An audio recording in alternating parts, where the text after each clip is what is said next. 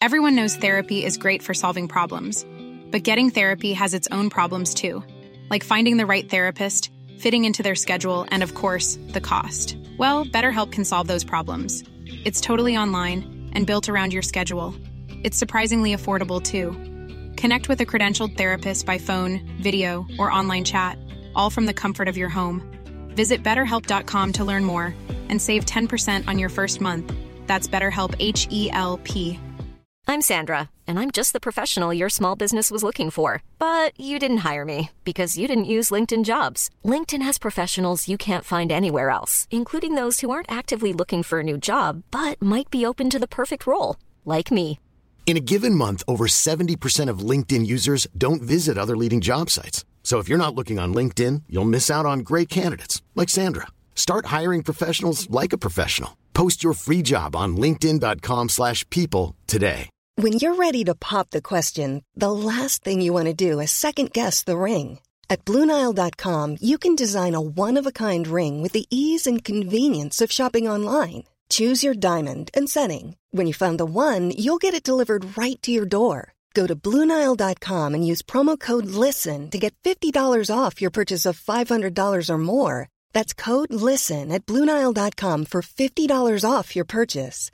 Bluenile.com code LISTEN.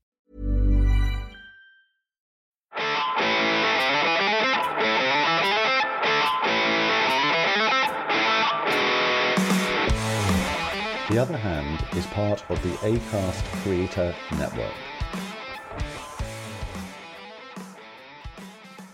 Hello, Chris. Good to talk. Um, an interesting week around the world. We got major interest rate decisions from the US Federal Reserve, from the European Central Bank, and indeed uh, a significant statement from the Bank of Japan in, in relation to how it manages its yield curve. We've had French, Spanish, and German and US growth numbers out, um, sending out a pretty mixed picture of what's going on in terms of economic activity. We had the latest economic forecast from the International Monetary Fund. Uh, this is the July forecast. The last forecast was in April. So it is always interesting to see how bodies like the IMF evolve their forecasts over time. So I think that's worth a some discussion. And I think the other story revolves around banking. Um, this morning we had first half profits from AIB um, one of the big two banks in a two and a half banking market here in Ireland. Um, a very strong profit performance. So let, let's dig into that to see what, exactly what's happening. Uh, but there was a story in the Financial Times earlier this week about how banks in Europe have passed on the interest rate increases to depositors. And there's some really, really interesting stuff there that has been largely, as far as I can see, ignored by the Irish media, which I think is quite extraordinary if that is the case. Uh, there's a big story there that I think um, warrants quite a bit of discussion. Uh, but starting off on the interest rate front, um, a pretty predictable week in many ways. Uh, the US Federal Reserve increased rates by a quarter of 1%. It's now in a range of five and a quarter to five and a half percent. Um, I think that's the 11th increase from the FOMC, the Federal Open Market Committee, since March of last year. Pretty dramatic stuff. Um, the I guess after these interest rate decisions, always one of the more interesting things to look at is the nature of the statement and the comments that are made afterwards. And there's certainly a suggestion in the United States that the chairman has not ruled out further tightening of policy, but is starting to believe that um, interest rate levels are sufficiently restrictive at the moment. But I think it is the case that the Federal Reserve is just going to sit back and see how data evolves over the coming weeks ahead of the next meeting before making any decision on where rates grow go from here. Um, in Europe, the European Central Bank increased rates by a quarter of one percent, um, exactly a year to when it started tightening policy. And over that 12 month period, we've seen rate increases of four and a quarter percent delivered, which is a pretty dramatic tightening of monetary policy in such a relatively short period of time. Um, the statement and the comments afterwards from Christine Lagarde um, certainly attracted some market interest because um, they there was a slight, I think, watering down of the very bearish comments that was made um, at the last meeting when rates were also increased by a quarter of one percent. Uh, but yesterday she said that the ECB will ensure that interest rates will be set at sufficiently restrictive levels for as long as necessary. What that appears to suggest is that they're certainly not adamant as they were a month ago that there will be another rate increase and that rates, you know, could well remain at these elevated levels for some time. Um, and the markets took that really as an indication that perhaps we've seen the top of the interest rate cycle. I tend to disagree slightly. I, I, think it is still all up in the air. I think the European Central Bank, like the Federal Reserve, will be watching the data over the coming month or so. And I think there's three areas that are of particular interest. One is obviously what's happening on the inflation front, and particularly with core inflation, which excludes food and energy. Uh, we, in the last couple of podcasts, have discussed the risks to headline inflation at the moment emanating from energy prices, largely being driven by what's happening in China. And secondly, food prices, largely driven by Indian bans on rice exports, but more particularly the very, very targeted way in which uh, Russia is now drone attacking grain silos, both in Odessa and along the Danube. We spoke about that in the last podcast.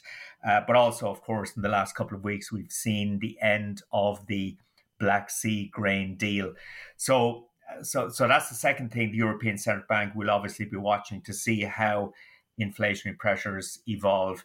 And thirdly, it's obviously, I think, what's happening on the labour market front. I should probably never use the word obviously when one is talking about how a central bank interprets the world, but it's the tightness of labour mm. markets and particularly the way that's feeding into service sector inflation that I think will be a key focus. So I, I think the bottom line in the context of the United States and the European Central Bank is that you know they appear to believe they're approaching the top of the cycle. Uh, but it is still too early, I think, to call an end to the tightening. And the other point, I suppose, is even if this is an end to the tightening, um, it could be some time before central bankers would feel sufficiently comfortable to start easing policy again. I think, Jim, that what you've just said is all 100% correct. And what I take from what you've just said is that they are in data watching mode and that they are in reactive mode rather than trying to anticipate what's going to happen next. They're going to see what happens, particularly to the headline and core inflation numbers, but also the wider economy. And that's very understandable because they got it so wrong when they were in forward looking mode. We know that debate that you and I have had over the last couple of years, team transitory, all that kind of stuff. But it raises a very obvious question. If they've given up on looking forward, which from what you've just said, which I think is 100% accurate, I think they have, that they are simply going to say, okay, if the data suggests that the economy is too strong and still generating inflation pressures, we're going to put rates up again. If the data comes in and says that the economy is softening and inflation is coming down, or maybe if the data just says that no matter what the economy is doing, inflation is coming down all of its own accord, which is what I think is what's happening. The, the question, slightly tongue in cheek, but seriously, is what's the point of all of that forward looking effort? What's the point of all that economic forecasting that these central banks engage in? Because they clearly have decided it's not worth the paper it's written on, and that therefore they just simply are going to sit there and say, well, if this happens, we're going to do that. And if that happens, we're going to do this. Uh, do you think that we are in a new era of central banking where we no longer need economic forecasts and therefore we no longer need economic forecasters? The market view would be that language matters and every word and syllable issued by central banker after these rate decisions, or indeed um, the whole time when central bankers speak at various events, there's a huge focus on the language used. And certainly, as I say, the market view would be that language matters. Uh, but at the end of the day, that's probably bullshit.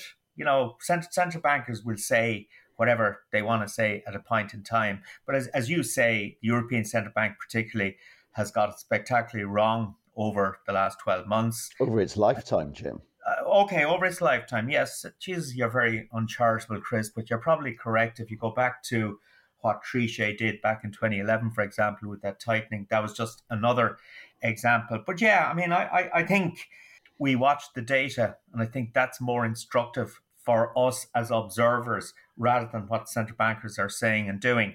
Um, does it mean the end of economic forecasting? No, central banks will continue to forecast. With one very important caveat, because one of your favorite sayings on this pod, Jim, is the mantra that monetary policy affects economies with long and variable lags. And you've suggested, on average, it's about 18 months. Some people think it's a bit less, some people think it's a bit more. But there is that lag in the system. So if all you ever do, and this is pure simple mathematics, if all you ever do is react to what the economy has done and ignore those lags, you're always going to get it wrong, aren't you? Because you're always at risk of either doing too much or too little. And the probability of you getting it right is vanishingly small. You've got to look forward. You've got to try and anticipate what is going to happen next as a result of what you did yesterday. Because if you don't do that, you're building into your control system it's like an engineering problem when you're trying to to sort out what what what pressures to build into the system and whether or not they will actually lead to something going off or not. As an engineering control problem, they're setting themselves up for failure by only concentrating on current data. That's all I would say about that. Yeah, absolutely. Um, the Bank of Japan um, left its short term interest rate target unchanged, but it issued some nuanced language that um, you've got exercise about this morning.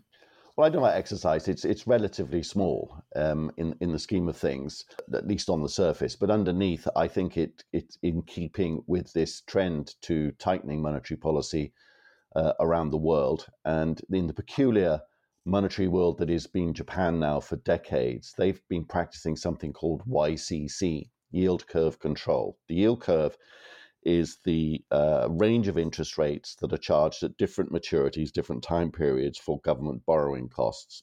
And you can governments can borrow overnight, or they can borrow for 30 years, or in some cases they can borrow for 100 years, or infinitely, because sometimes there are undated bonds. And the, the constellation of interest rates along those different time periods is what we call the yield curve.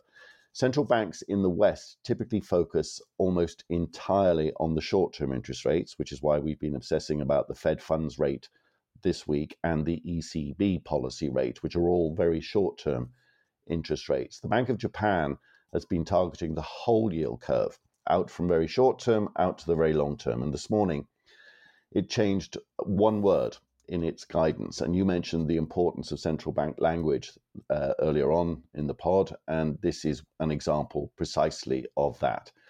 The Bank of Japan has been targeting a 10 year borrowing cost for the government in Japan of 0.5% for ages, so that the bank, so that the Japanese government can borrow as much as it likes and only ever pay a half percent maximum on its borrowing costs for 10 years and it has previously described that as a rigid limit.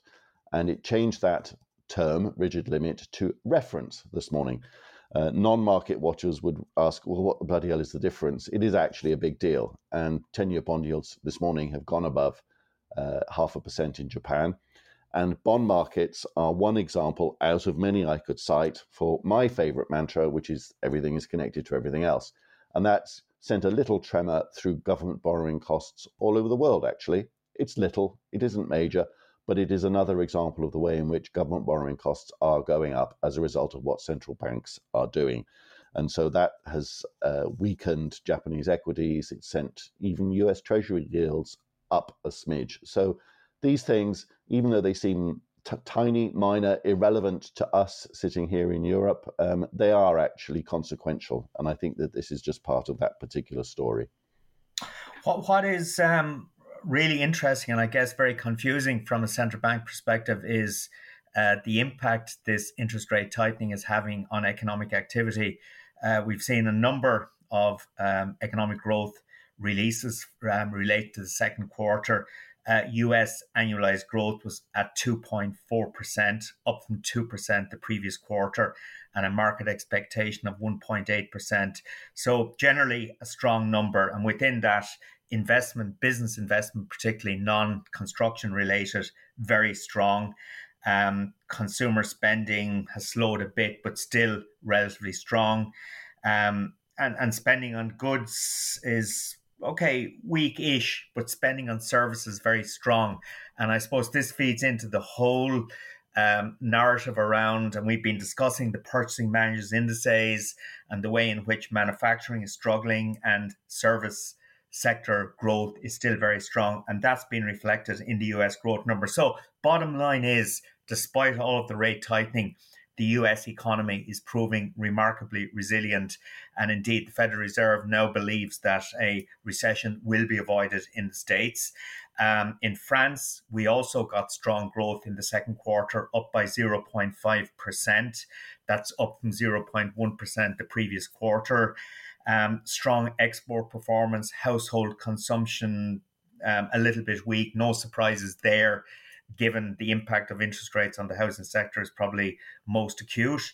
Um, in Spain, likewise, we got a strong number, growth up 0.4%, strong domestic demand, a key feature of that.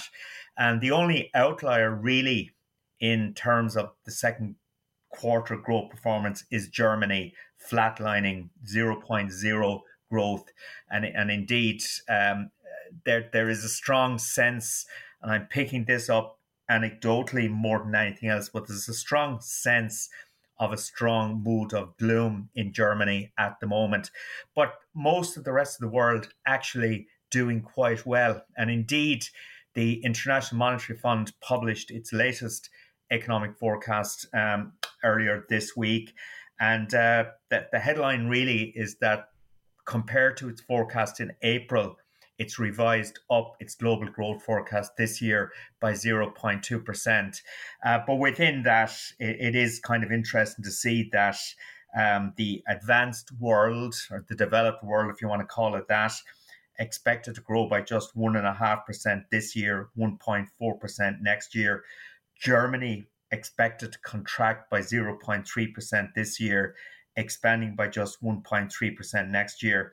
And indeed, the United Kingdom growth of 0.4% forecast this year and 1% next year. So the developed world as such, a pretty bleak forecast despite the upward revision to growth. Um, so the emerging world really is where it's at. And I guess if one was an investor in equities, um, one should probably be looking a lot more closely at what's happening in emerging markets than in the developed world. But yet, developed world equity markets are still performing strongly. So, Chris, as we said in the last podcast, there's an amazing amount of confusion here. You see this dramatic tightening of monetary policy, and yet economic activity is proving pretty resilient in many countries. I'm Sandra, and I'm just the professional your small business was looking for. But you didn't hire me because you didn't use LinkedIn jobs. LinkedIn has professionals you can't find anywhere else, including those who aren't actively looking for a new job but might be open to the perfect role, like me. In a given month, over 70% of LinkedIn users don't visit other leading job sites. So if you're not looking on LinkedIn, you'll miss out on great candidates like Sandra. Start hiring professionals like a professional. Post your free job on linkedin.com/people today. Everyone knows therapy is great for solving problems, but getting therapy has its own problems too, like finding the right therapist, fitting into their schedule, and of course, the cost.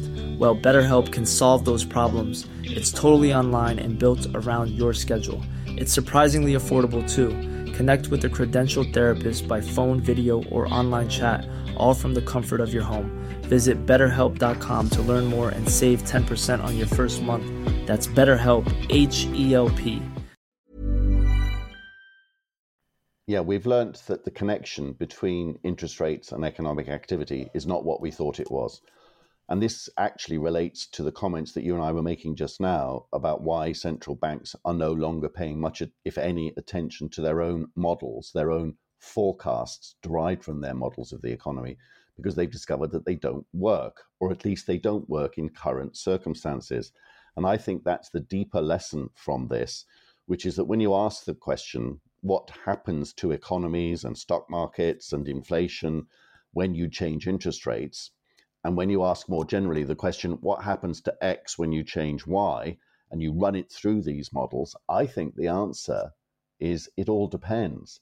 And it all depends on current economic circumstances, the, the circumstances that your economy is in at the starting point, what's been happening in recent years. Is that is that re- reasonably familiar? Is it consistent with past data, or is it something unusual? And we know, for example, that running our models now based on past data, our past data has never had to cope with a starting point, which was a pandemic.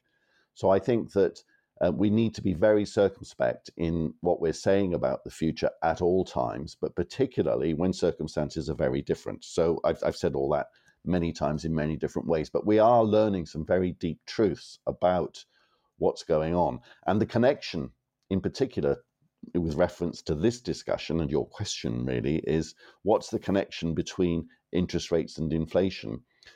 I think the answer is at times it can be very, very strong. And at times it can be very, very weak. It all depends upon where, where you start this policy experiment from. Uh, there's a very well known economist in the States um, whose name I've just forgotten. But anyway, he's written a book called The Fiscal Theory of the Price Level, bit of jargon, in which he thinks that most inflation outcomes, and in particular this burst of inflation, has got nothing to, or very little to do with monetary policy and interest rate. It's got everything to do with the fiscal expansions that have been that went on during, in particular, the pandemic, and indeed in the United States, Joe Biden has continued with very, very large fiscal deficits. And I think he might well be right. John Cochrane is this guy's name. Very, very good economist. A bit right wing for my taste, but there we are. And, suit me then. Yes, right up your street, Jim. I thoroughly recommend him to you. The thing about Cochrane's book, The Fiscal Theory of the Price Level, which is very technical and I think an excellent work piece of economic analysis, is that I think he's produced what it really could be the answer to what has caused the current inflation and why interest rates have been so poor at really doing anything about inflation is that it's all been fiscal rather than monetary.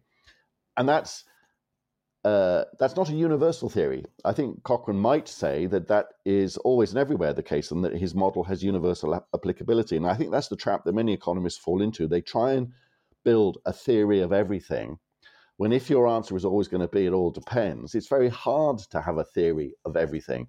And that you've got to always contextualize things. So it, it means that uh, the, the job of forecasting is next to impossible. We have to do it because of those lags in the system but we have to, I think, be humble and always be aware that we're going to get it wrong.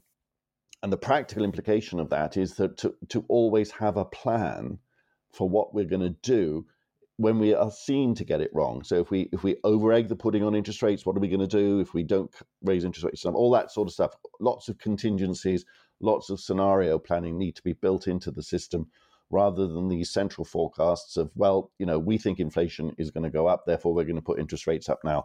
That sort of thing, I think, is is for the birds, Jim. Enough enough economic theory. Move on to the to our next topic. Yeah, next topic is a fascinating one, and that is AIB's half year profits.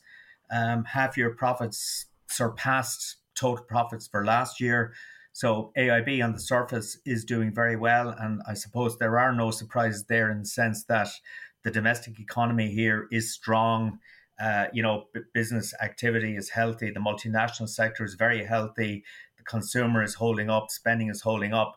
So generally, um, you know, in the aggregate, it's a good economic story, and banks benefit in that type of environment. Uh, but what's clearly driving this is what's happening on the interest rate front. Um, you know, we've discussed what the European Central Bank has done over the last 12 months, increasing rates by four and a quarter percent. And banks typically expand their profits and margins during a rising interest rate environment. But there was a story in the Financial Times earlier this week. It was based on research carried out by Standard and Poor's, looking at the extent to which banks in 22 countries passed on higher interest rates to their depositors. It's an amazing story. Uh, you Can know, I tell about you? You tell one half of this story, and I'll tell the other half. If I talk about the UK, and you yeah, I, I, I'll talk about the Irish half of this story. Of the twenty-two countries considered, European countries, uh, the United States in, is included as well, uh, but the Irish banks are the lowest of the twenty-two. In other words, Irish banks have passed on the lowest percentage of the interest rate increases seen to their depositors um, and yet borrowing costs have been rising. So, surprise, surprise, um, margins are widening. AIB's profits are very strong. So, you know, these profits are being driven at the expense of the consumers and businesses of the country. Um, it's usury. Well, absolutely, Jim. And uh, I'm reluctant to use that term, but it certainly looks like it from the data that we're both looking at right now there's a table in this report that has the UK as, believe it or not, the best banking market that has passed on the most interest rate rises to the country's savers, which is a little ironic when you consider that the Chancellor of the Exchequer here has called in bank bosses to berate them for not passing on enough of the rises in interest rates to savers. And this is all to do, as you say, with profit margins. So the bank, a bank, is just like any other business. It has a cost of goods sold and the price of the goods that it then sells on. The difference between the two is the profit margin. The good in question, of course, is money. And the banks borrow money and then lend it. And its profit margin is the difference between the two rates the rates that it charges its mortgagers, credit card holders, overdraft holders, and all the rest of it, and the rate that it pays to get that money, which in many cases is nothing in, in Ireland because current accounts, of course, pay nothing and savings rates aren't much bigger than nothing. The UK, as I say, astonishingly, given there's been a furore in, in the UK about bank profits, is the best banking market in Europe for passing on savings rates to customers.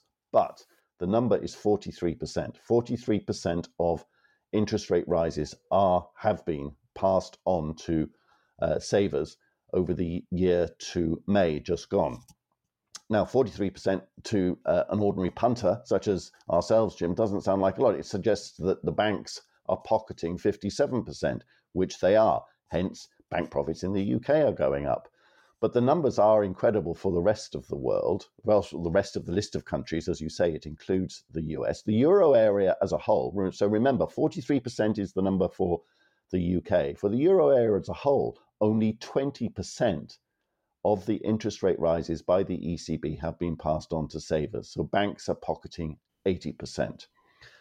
Guess what the number for Ireland is? I think you know what the number is. So why don't you tell our listeners what that number? Remember, 43% in the UK, 20% in the euro area. What proportion of interest rate rises has been passed on to Irish savers? What is it, around 7%? 7%. Yeah. So, and there is a direct connection, as you say, with AIB's results. And the numbers buried within the results are quite extraordinary. AIB has got something like 31 billion euros of deposits that it simply parks in the vaults of the ECB. Those are deposits of Irish, uh, depo- you know, that this is essentially Ireland's money, the, your money, Jim. I'm sure that one, yeah. a large proportion of that 31 billion is yours it puts it takes it, pays you virtually nothing for it, and earns now as a result of the ECB's decision yesterday. Remember, everything is connected to everything else. AIB is now earning 3.75% on that money. And according to a report in the Irish Times this morning, that amounts to 1.17 billion of pure profit. Extraordinary. And so all of the numbers within the uh, re- report for the first half for AIB suggests that it's blowing the lights out with respect to its own projections of its own profit margins and its own overall profits.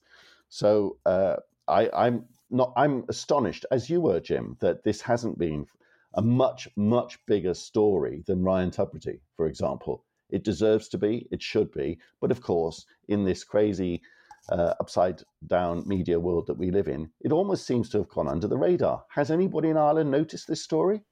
Well, not to my knowledge, Chris. To be honest, um, Yeah, it, it's quite extraordinary. Um, would you agree that it, it's a much bigger story than the RTE debacle? Uh, of course, it is. I mean, I mean, I I did a piece on our Substack about uh, my annoyance at politicians grandstanding during those Oireachtas hearings of RT, and there's more to come uh, of that, we can be sure. Uh, but the big issues are just being neglected by our political classes, and, and this is certainly one. Um, and I, I guess, Chris, you didn't think you'd ever hear me say something like this, but um, the more I see about banking, the more I believe that benign state intervention is actually required. Um, I mean, I, I, have argued for a long time, so this isn't something new for me, that we really do need to revisit the old ACC model, the, sorry, the ICC model, the Industrial Credit Corporation, which was a state run bank that financed SMEs in the main. Okay, so it was very much a small business bank. And um, that part of the banking market here is being totally neglected at, at the moment, the SME sector.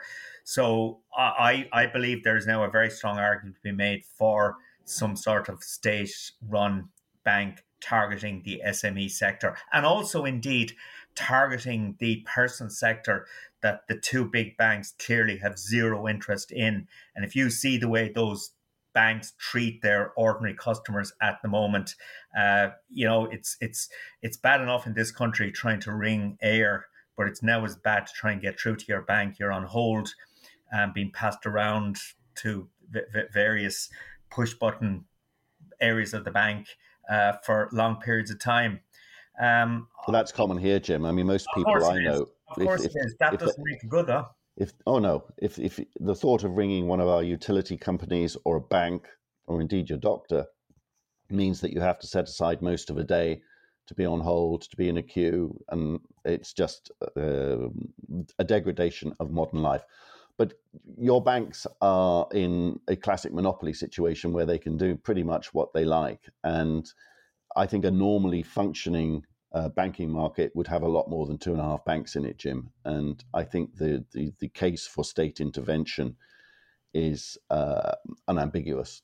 yeah, and and that S and P analysis covered by the Financial Times. I mean, one of the points made there was that there is a strong correlation between uh, the extent to which higher interest rates have been passed on to depositors and the level of competition within the market. And Ireland clearly has amongst the lowest level of competition in its banking market of the 22 countries concerned. And as a consequence, just 7% of the interest rate increases have been passed on to depositors. Um, I'd like to see an Oireachtas committee next week addressing this issue, to be honest. There's several ways you could address the issue. Um, good old fashioned competition uh, authority legislation would, would sort it out. In that, if you've got two banks, then uh, there's a prima facie case for breaking them up and creating four or five banks. I mean, that's one way of doing it.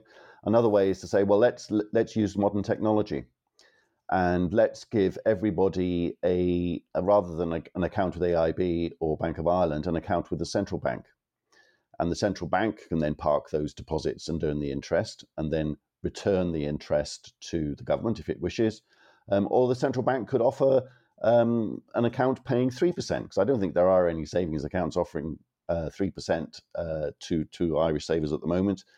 Give the money back to the Irish people, and it would still get 3.75% by parking it. So every everybody wins.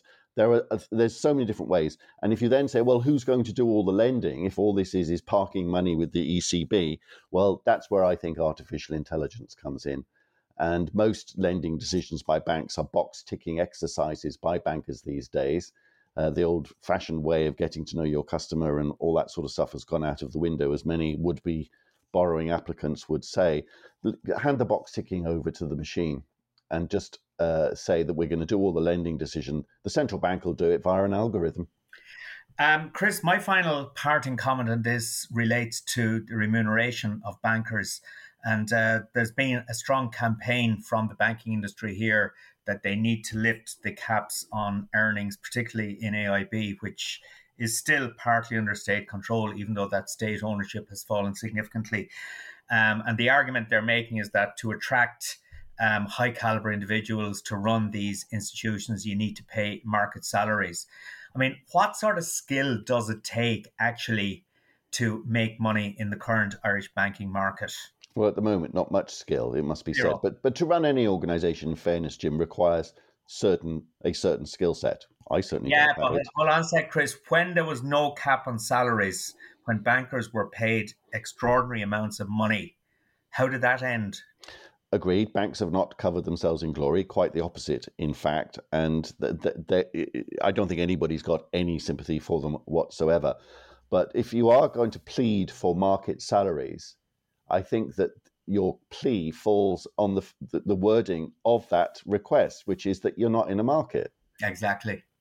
You know, two banks is not a banking market, and so therefore, what is the right salary for a banker? If I was in charge, I'd say, okay, we'll allow you to pay whatever you like to your executives, but we're going to break you up, and the two of you are, going to be, become four banks rather than two and maybe regionalize the banking system. I don't know. Do, there are various ways in which it could be done. So if you want market salaries, we're going to create a market in banking.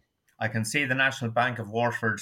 Chief executive or chairman, non-executive chairman Jim Power. Non-executive chairman, absolutely. Pay, pay a million pounds a year. Sorry, euros. I wouldn't get out of bed for that. Listen, Chris, great talking again. Um, look forward to um, resuming our discussion next week. Cheers, Jim.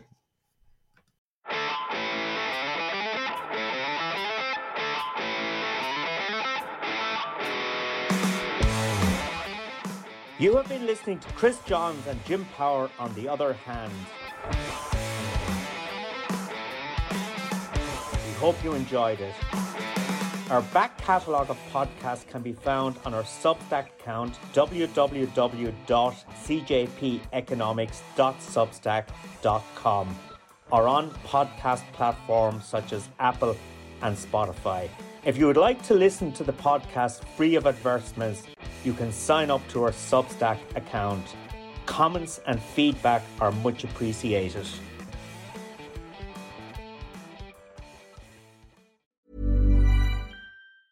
Small details are big surfaces, tight corners are odd shapes, flat, rounded, textured, or tall.